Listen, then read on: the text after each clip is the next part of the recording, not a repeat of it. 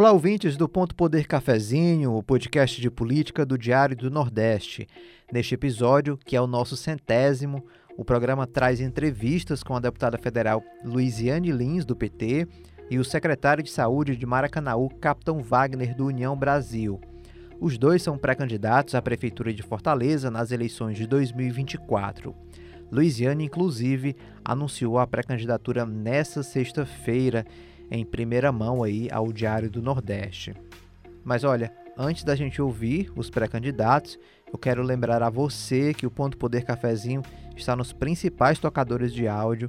Você pode nos seguir por lá, ativar as notificações para ser avisado de cada episódio do nosso programa com as últimas notícias da política cearense que está cada vez mais movimentada. Além de seguir o nosso perfil, você pode nos avaliar, fazer comentários e sugestões. E agora temos uma novidade: teremos enquetes todas as semanas para quem nos ouvir pelo Spotify. O que nós queremos saber desta semana é o seguinte: você acredita que a deputada federal Luiziane Lins vai conseguir ser candidata pelo PT à Prefeitura de Fortaleza em 2024? Sim ou não? Você tem duas opções, vota lá.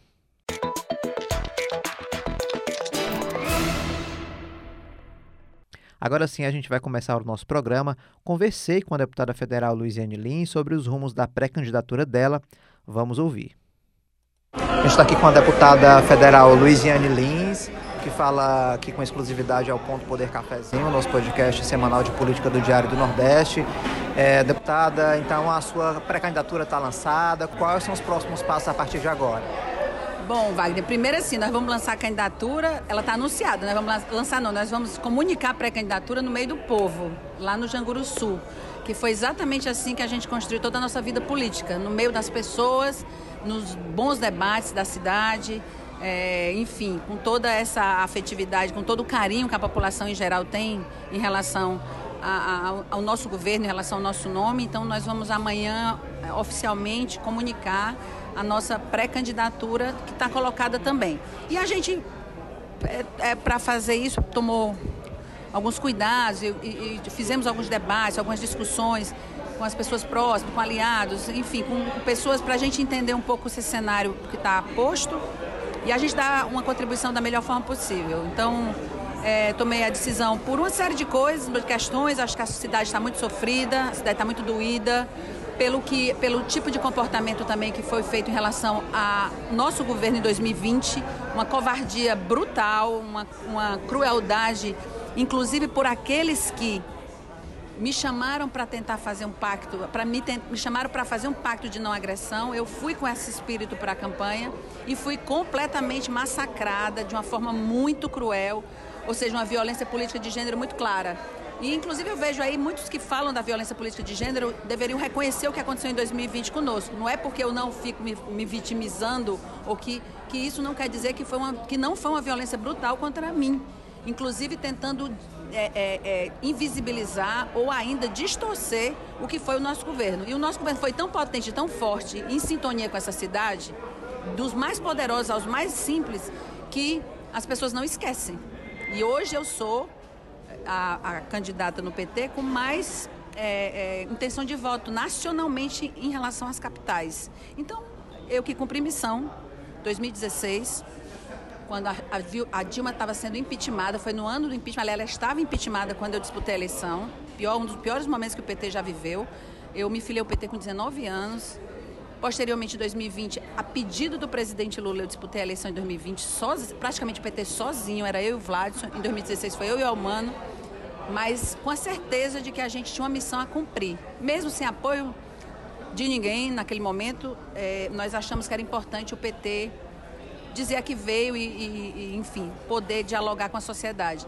Então agora, com as circunstâncias postas, com a, o povo querendo, com um nome preferencialmente do PT nacional em relação às capitais, pelo que a gente tem visto nas pesquisas, bem, o Elmano governador, o Lula presidente da República, eu acho que tenho todas as condições de colocar minha pré-candidatura à disposição. Já comuniquei à presidente Glaze, vou conversar, já, já, já tentei falar que está numa reunião agora com o presidente Guilherme Sampaio do PT de Fortaleza, mas assim, como eu ia anunciar só amanhã na, na roda de conversa, eu vou fazer essas ligações e vou comunicar ao presidente estadual, Conin também, para que eles estejam cientes, né, já que até agora é, eu não tinha ainda né, tomado essa decisão. E, por fim, também vou procurar conversar com o, o governador Elmano, que infelizmente a gente não pôde conversar na semana passada em função é, do, ele teve um problema de saúde e a gente acabou não conversando. Mas as coisas estão tão adiantadas, as pessoas estão tão se colocando, todo dia uma pessoa se coloca para. Eu acho que é natural que eu também faço o mesmo. É, deputada, é, você falou aí 2016, 2020, que você é, se candidatou aí é, sem apoio. Agora é uma conjuntura diferente. O Elmano foi eleito no primeiro turno com vários partidos, PMDB, é, PP, está chegando agora o PSD né, no, no governo, é, o próprio PSB também. Você pretende procurar esses partidos? Como é que você vê essa nova conjuntura agora para 2024? É, vou procurar, tenho conversado, não, não, quero ficar, não quero revelar assim, com quem eu já conversei nesse momento, até porque são, é uma coisa muito ainda embrionária, assim, a, essa, essa, a, essa articulação política. Primeiro tinha que ter a pré-candidatura para a gente começar a dialogar, agora sim, oficialmente, né, mas assim, e respeitando todas as outras candidaturas do PT que porventura possam ter, né, do nosso partido. Então, assim, eu creio que na hora que eu, eu vou, que eu, a, a, conversa com o PT também é que o PT possa também fazer a sua parte nas articulações políticas. E, como eu tenho dito, né, já falei para você é, anteriormente, numa entrevista que a gente fez, eu digo que o, não tem coisa mais velha, não tem coisa, um discurso mais velho na, do que o novo na política. E isso não diz mais nada para ninguém, porque como eu vinha falando, falei há pouco, é, a política não é um desfile de novidades. A política é uma coisa muito séria, muito concreta e ela afeta diretamente a vida das pessoas. Portanto, tem muito novo que é muito, muito pior do que muita coisa velha. Porque o velho não significa ruim ou não significa coisa dessa natureza. Porque comecei muito cedo a minha vida na política e estou com muita energia né, para tocar projeto, tocar um, um governo que não é porque já aconteceu e foi inovador que ele não será novamente. Aliás, a gente que sabe o que é inovar, sabe o que é inovação, porque eu creio que não teve mais, depois do nosso governo, nada de inovador na cidade de Fortaleza. Não teve mais nada parecido com os Cucas, com a Vila do Mar, com o Hospital da Mulher, com as Praças do Povo, com o Jardim Japonês, com os projetos estruturantes, inclusive da Beira-Mar, os projetos, enfim, não teve mais nada na cidade, não teve... A gente criou a Secretaria de Cultura, a Secretaria de Turismo, nós, nós criamos toda a Secretaria de Assistência Social, que foi desconstruída, o que a gente está vendo é uma cidade que está perdendo seus laços, laços de afeto mais ainda. A gente tentou fazer isso durante oito anos, acho que nós conseguimos. Se você, eu, eu vendo também, isso foi uma coisa que me impulsionou, é importante fazer isso, eu estou juntando todos os estudos acadêmicos sobre o nosso governo, da academia, e são muitos, e, e foi muito importante para mim ver os números de fato sendo alterados, inclusive números relativos à violência. Então, nós vamos juntar todo esse material para fazer um livro de pesquisas acadêmicas, de artigos, de todas as construções acadêmicas científicas que foram feitas do nosso governo. Para que exatamente a conversa besta, o tititi, o mimimi, ninini, não tome conta do debate como sempre tenta tomar. Então, em função disso tudo, é, eu acho que a gente tem todas as condições de fazer um grande governo na cidade. É por isso a minha pré-candidatura. Só para finalizar, é, você tem a expectativa de receber o apoio do governador para a sua candidatura aqui em Fortaleza? Claro, claro. Acho que todo mundo que é pré-candidato tem, tem a expectativa, pré-candidatos do PT, né? Tem a, a expectativa de, do apoio do governador Elmano de Freitas. E eu também. Agora vamos fazer um breve intervalo e voltamos já.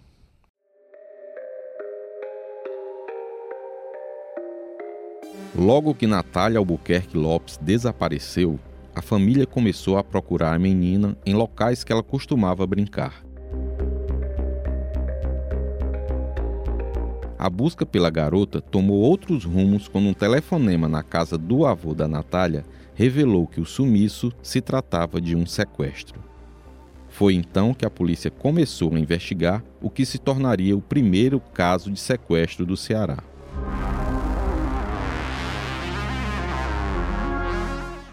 E só foram telefonar no outro dia, no outro dia, no domingo já.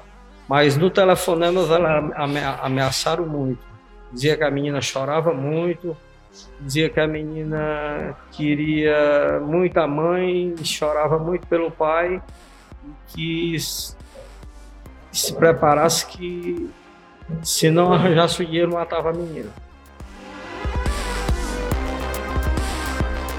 Apesar de, de termos a lembrança de, de muitas investigações das quais participamos, é, não temos de todas, naturalmente, mas nesse caso em particular, é, nós nunca esquecemos, porque realmente foi é, a investigação, uma das investigações que eu participei, que mais me chocou, né?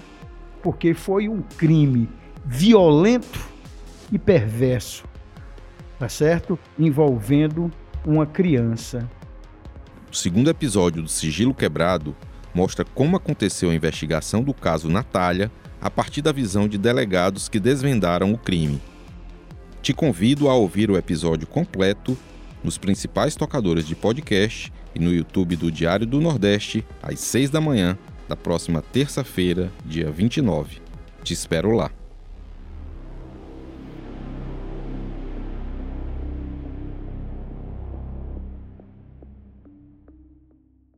De volta com o nosso podcast, agora a repórter de política Lona Barros bateu um papo com o capitão Wagner. Ele comentou sobre as articulações dos partidos de direita aqui em Fortaleza para o pleito do ano que vem. Vamos conferir também. 2024, todo eita, mundo animado eita. já. Como é que está a movimentação no União? Como é que você está observando essas pré-candidaturas, inclusive do presidente Evandro? Olha, a gente está muito tranquilo. A União, graças a Deus, deve apresentar nomes em toda a região metropolitana, nomes fortes, em Calcaia, Maracanaú, Maranguape, Pacatuba, Fortaleza, Pacajus. Em todos esses municípios a gente está com a chapa majoritária sendo construída e trabalhando também a proporcional.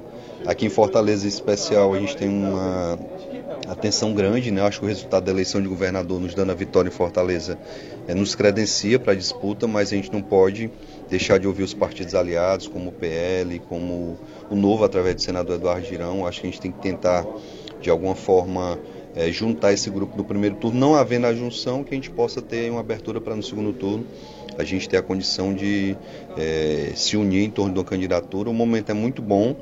É, a gente vê o grupo que era aliado, Prefeitura e Governo do Estado, hoje estão em posições opostas. Isso dá uma oportunidade para um novo grupo, quem sabe chegar à Prefeitura de Fortaleza. Então a gente está na perspectiva com muita tranquilidade, com os pés no chão.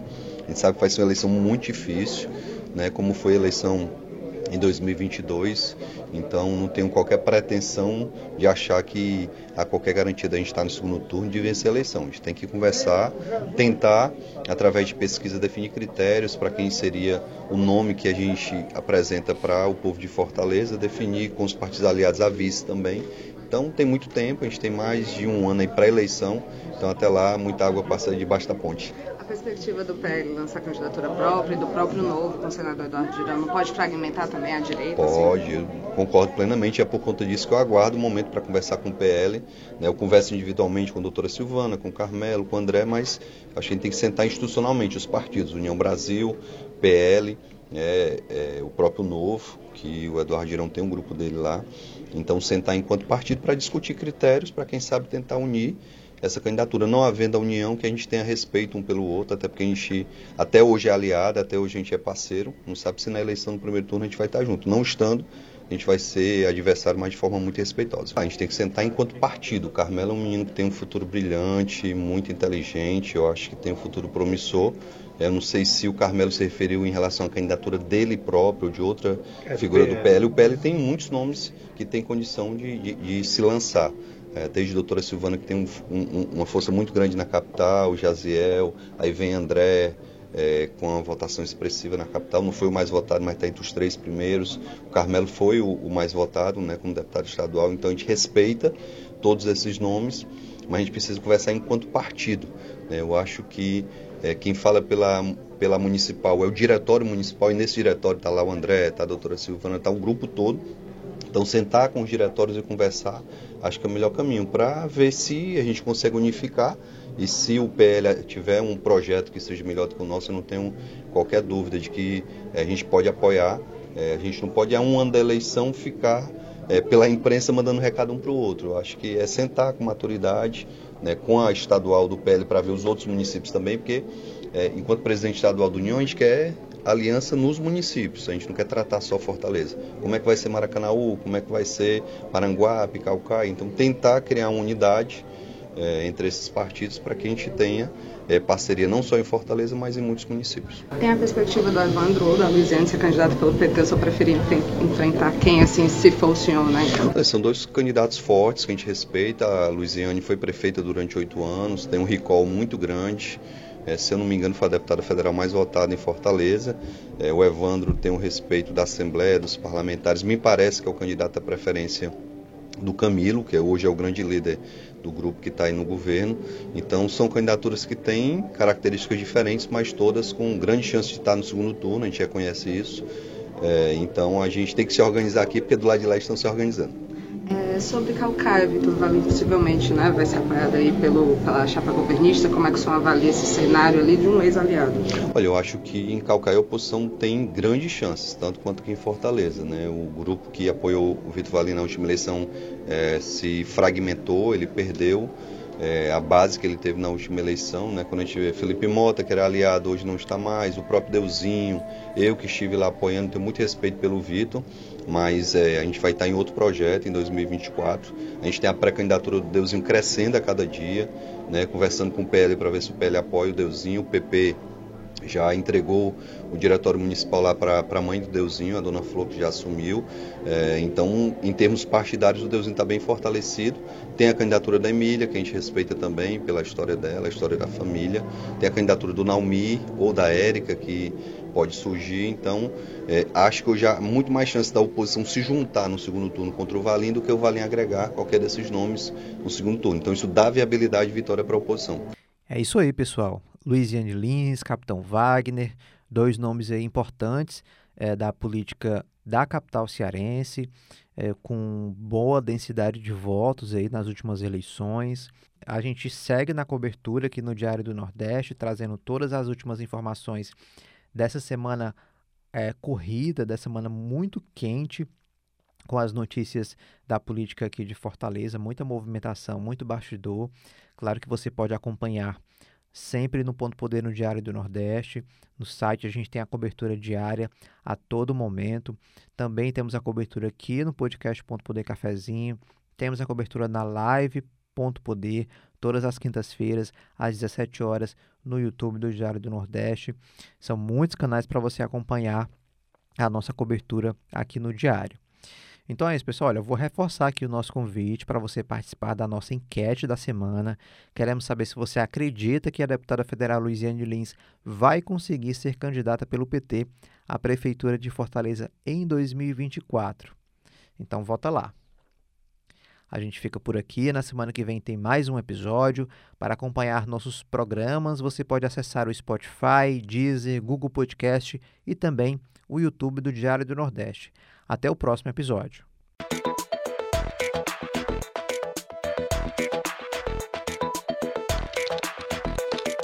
Ponto Poder.